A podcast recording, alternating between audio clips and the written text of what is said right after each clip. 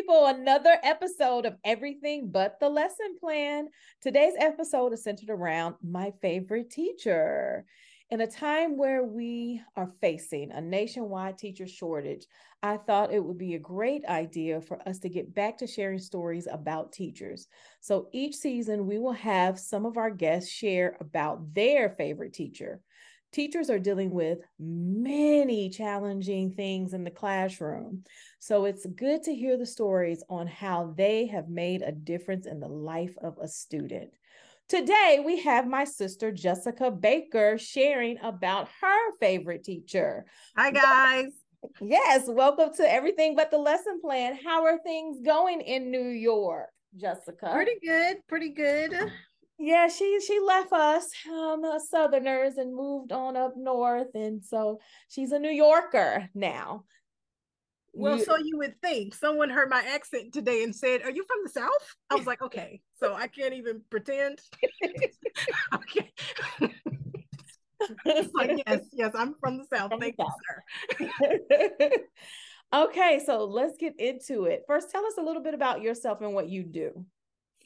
So, I am a media lawyer. Mm-hmm. So basically, I work for a news organization NBC Universal News Group, and we just vet material for defamation, privacy, copyright concerns. Uh, it's very, it's the same field that I was in before. So before I became a lawyer, I was a journalist for a long time. So I decided, even with transitioning to law, to just continue in the media field because it's so interesting. I tell people I just get paid every day to read the news. So well, that sounds fun. Yeah. So. it's a great, it's a great job. And then I stay informed too, so I can always have conversations about what's going on in the world. Yeah. In politics, especially nowadays.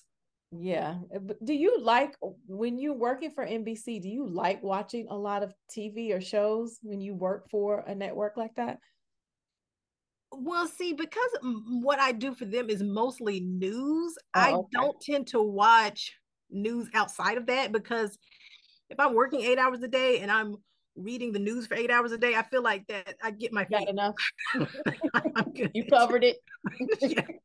But I watch like TV outside of that. But no, I oh. don't come home and continue to watch the news because that that's a little bit too much for me. yeah, yeah, for sure.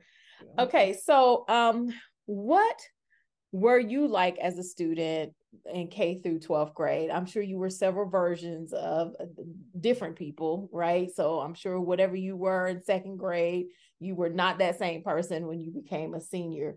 So overall, what type of uh, student were you? Yeah, no, you could probably answer this just as good as I could because you were there. Yeah. I actually want to know. I actually what, was your first teacher. yeah, I actually want to know what what you think what kind of student I was, but I'll, I'll, tell you my what I think, and then you go what you think. But I don't. I was like a mix. So I saw the list that you sent. I was like a mix. So mm-hmm. at first, I was saying I was like that prized intellectual because I was very studious.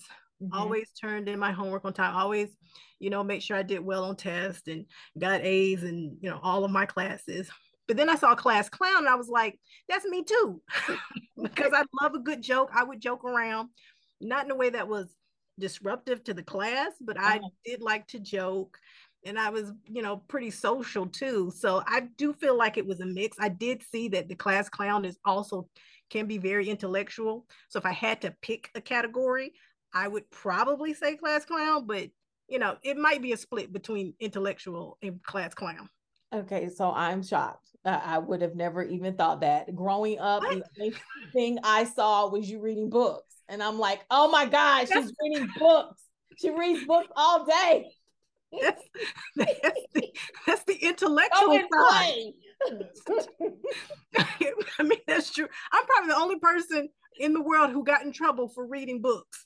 Yeah, uh, you that was all you did all day. We were all outside playing, and you were in the room all day long reading books. So when you say class clown, I wish I was there. I wish I would have seen this. No, yeah. When I was in school, I don't know, I would just joke around a lot. But I never let my I never let it get in the way of my studies though. Okay. So probably not true. So probably more intellectual then, but with some class clown because I did joke around a lot. Hmm, interesting.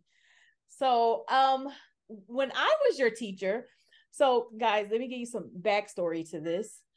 My parents allowed me to be in charge of my brother and sister during the summertime. So we didn't do summer camps. I mean, they did eventually, but we started off with me being the summer camp. Much to our dismay. Yeah. so I would wake up in the morning and prepare lessons for them. I probably was what, like 13 years old?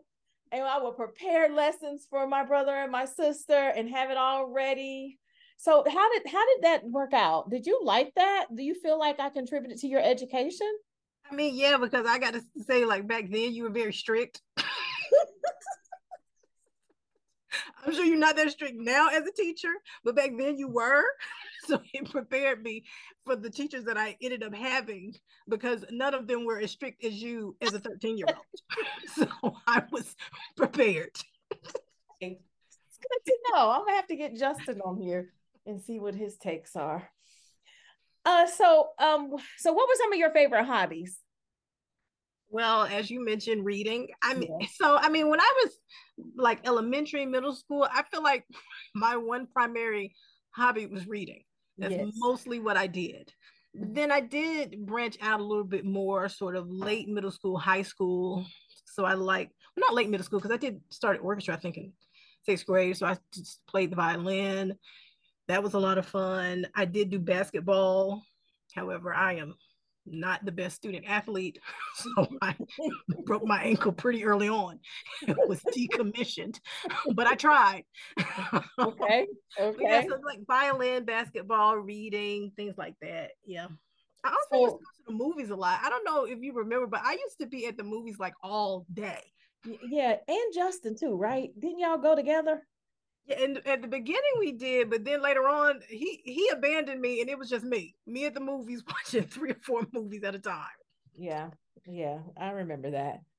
So, um, so some of that you said you were you like playing your violin. So, were those some of the organizations um that shaped you and your student experience being on the basketball team, or was there something else in there that kind of shaped who you became?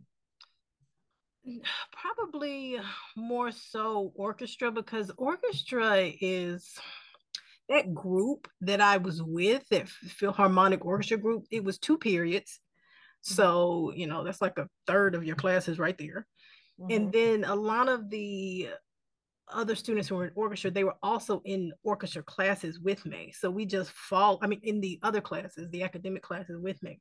So mm-hmm. we just followed each other. That was like my friend group. We did everything together in school, outside of school. So more than anything, probably orchestra shaped my experience just because it was so all encompassing. Mm-hmm. Yeah. And I think your niece, Alyssa, uh, she loves orchestra. She told us today that she, the teacher asked for people to volunteer to play first and nobody wanted to so she did it she's like i always oh, good for her i just like volunteering to be first in orchestra i was like okay girl good for her i mean it's good to take that initiative because i feel like the conductor will notice and mm-hmm. you know you might get a couple of uh uh, chairs, higher chairs from that. Yeah. I didn't. I mean, I didn't. I was always because I mean, a lot of times when I was in orchestra, a lot of times people would challenge you. Mm-hmm. So in order to keep your seat, like if someone is in a lower chair than you, they would challenge you for your seat, and then you would have to play on the spot whatever song they were challenging you on. And if you didn't play it better than this other person, you would lose your chair. Oh gosh. I, was just so nervous. I was like, somebody gonna challenge me today? I didn't even know that was a thing. Yes. Okay. And this one guy always was challenging me. I was like, Are you oh, kidding gosh. me? Not today. So I really had to like practice a lot when I was at home just so I could be prepared for anything. Wow. Well, that's something new. I didn't know that either. Yes. yes. So now we know a little bit about you. And so now let's get to who was your favorite teacher when you were in school. So tell us kind of like what grade you were in and who was this person. Okay. But, I, you know, I thought about this really mm-hmm. long and hard, and I'm mm-hmm. going to cheat. Okay. Okay because I do not have a single favorite teacher. Oh, okay. You had multiple teachers. I'm telling you, I was blessed in the sense that I had several phenomenal teachers. Wow. And when I came to the decision, I said, Well, I'm going to choose this teacher. And I was like, But that's not really fair because this other teacher was great. So I'm just going to go through my list. Okay. She has a list. of the great teachers that I had and why I think they were so great. Okay. And some of them, you know, it's strange because my elementary school teachers, I remember their names very well. My high school teachers, I, I sometimes I forget their names. So oh wow, okay. Some of them might be just ninth grade math teacher. Okay. Okay. but the first person I thought of was Miss McKay. Mm-hmm, who was McKay. I think she was my first grade teacher. Mm-hmm. And she stood out to me because I remember so we had Steven Kellogg was coming to uh, visit. He's an author and he was coming to our elementary school to sign some of his books. Mm-hmm. And we were supposed to have like 20 bucks, which uh, now I realize that was kind of expensive for the year that it was, but we were supposed to have 20 bucks to like buy his book and then he would sign it for us. Okay. Uh, our mother forgot to give me the money that day. or I think she either forgot or she didn't have it on her. So she had to go to work and then she was going to come during her lunch break to drop the money off. Okay. She was late. Oh, Steve Kellogg was there. He was about to leave. I was the only one who didn't really have the money for the book. So Miss McKay came up to me and she said, Jessica, this is what we're going to do. I'm going to go ahead and buy the book for you. Oh. You have to agree that you know you're going to stay dedicated to your studies and you're going to make something of yourself yeah, okay. I would agree to anything at that point. I need the book. you wanted that book. so I was like, okay, I agree. So she purchased the book for me. Uh, Steven Kellogg signed it and everything. And then our mother came running in. Twenty dollars. about 10 minutes too late. And she and Miss McKay told told her, she was like, okay, well, um, you know, I bought the book for Jessica. And then our mother, she was like, well, well, here's the $20. And Miss McKay, she wouldn't accept it. She was like, well, Jessica and I have come to an agreement. Oh, so wow. it's fine. Meanwhile, you know, my mom, I'm thinking, take that 20. No, I'm kidding. yeah, she was, I'm sure. So did you like books before that? Because you said that was around first grade, or was that the start of this book thing that you had going on? No, I was obsessed with books before then. I mean, you I mean, you have to remember I used to like like right on the wall. Yeah, and it's like a two or three year old. And what I was writing, I was trying to reproduce the books I was reading. oh God, oh God, that was what you were writing. I just yes. saw words on the wall, and I was like, "She gonna get in trouble and did it again." But I didn't. I never got in trouble for that. and you are the reason why because there with my children why i'm trying to figure out why did we put we for lee's room we put a whole we painted chalk like a chalkboard paint on his wall so he could write on the wall because otherwise i was like you're not just going to be writing on this wall so he has and it's still in there to this day his chalkboard wall so he, and he, but he's not there so i'm gonna have to i'm repainting that because uh he now lives in chicago See, so. we didn't have that fancy stuff in the 80s. All I had was the wall and my markers and crayons. so I had okay, to work so, with what I had. So who was another teacher? So okay. Then the other one was Miss Bond. And the problem with Miss Bond is there's not a specific thing that she did or a specific moment that I remember that makes her one of my favorite teachers. I just remember overall, she was just so nice, so friendly and I particularly remember because she was my first African American teacher. And I just remember her so fondly because of that. I hadn't really seen that many you know, Black teachers. So yeah. she was really like my first introduction to that. And she was just the friendliest person. So mm. it wasn't a specific thing that happened with her. It was just, I think, just who she was and how she treated us as students mm-hmm. why she was there at the top of the list as well. Yeah, and I think I do. I remember my uh first African American teacher as well. And that was in middle school. I mean, not middle school, that was in elementary school. I think we were in North Carolina, and she was my social studies teacher. But I really remember my um, high school teacher, but I don't know his name. No, I don't remember his name.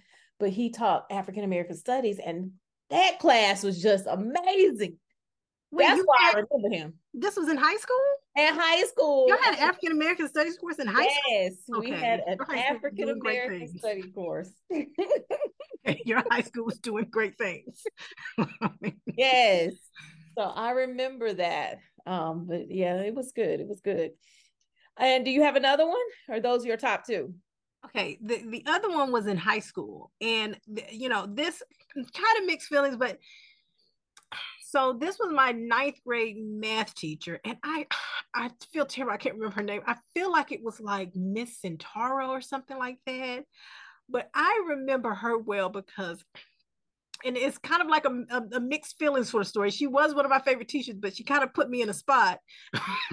so, so this was like I think pre-calc, and we took our first test, and I scored the highest on this test. And so she announced to the class that I was number one in the class. She announced like the top three in order, and she announced to the class after this first test that I was number one in the class, and it was notable to me because I feel like a lot of times teachers don't really acknowledge mm-hmm. the sort of accomplishments or successes of their greatest students, right? A lot of times the focus is more so on the the you know maybe problematic children and correcting mm-hmm. that behavior. And it's really one of the first moments that I can remember, like in class, being recognized for an achievement mm. like broadly. However, I will say her doing that put me in the position of trying to keep that number one spot throughout the rest of the school year and having to. I wasn't even, I don't even like math. Okay, I'm sorry, but I don't. I'm not like a math fan. but she raised the expectations so high for me. I was like, oh God, I'm number one. Okay, now every, and everyone knows. So now I'm going to have to try to like I can't fail. Yeah. Okay, that's good. Fail, good. But I did, I did, I liked her just because I, I just felt like it was great to really sort of yeah. acknowledge those sort of accomplishments from even your stalwarts. Yeah, that's good. Well, so you got your first teacher who kind of cared for you and just made sure that you were taken care of in a situation that you weren't able to, you know, purchase something. And that just was memorable for you. Yeah. So that second teacher is someone who you just literally you you identified with you yeah. were african american they were african american it, pro- it was probably like a shocker because i i remember my first african american teacher as well it was just like oh my gosh someone who looks like me and that's always big for students and then the last one was one who kind of challenged you a little bit you know yes. kind of you know put you on the spot and you like okay so all these things that teachers do and, and it's always great and so when you think about your learning environment, what is what is what is something that a, the teacher had to create for you in order for you to thrive as a student? What kind of learning environment works for you? It seems like you like a challenging environment. Yes, and I will say this may be sort of controversial, especially with the climate of today, where you know everyone's getting a participation award or a medal.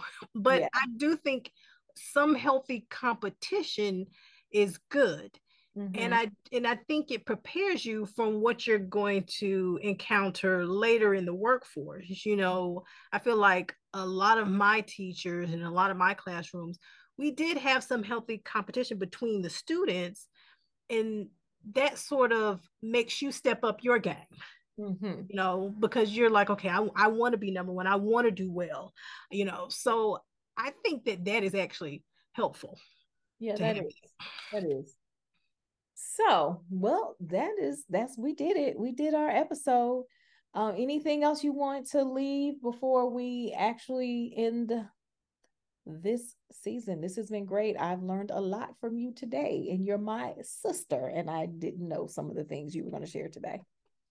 No, I just think that you know teachers overall. Overall, I mean, I know it sometimes can be challenging, but honestly, I feel like teachers have such an impact mm-hmm. on uh, students and people's sort of future successes, future accomplishments, the compliments that I received from my teachers at that young age, they stick with me more so than the compliments that I receive now as an adult. Yeah. So teachers can really have a huge impact on students. So I that's think good. the work that you guys do is great.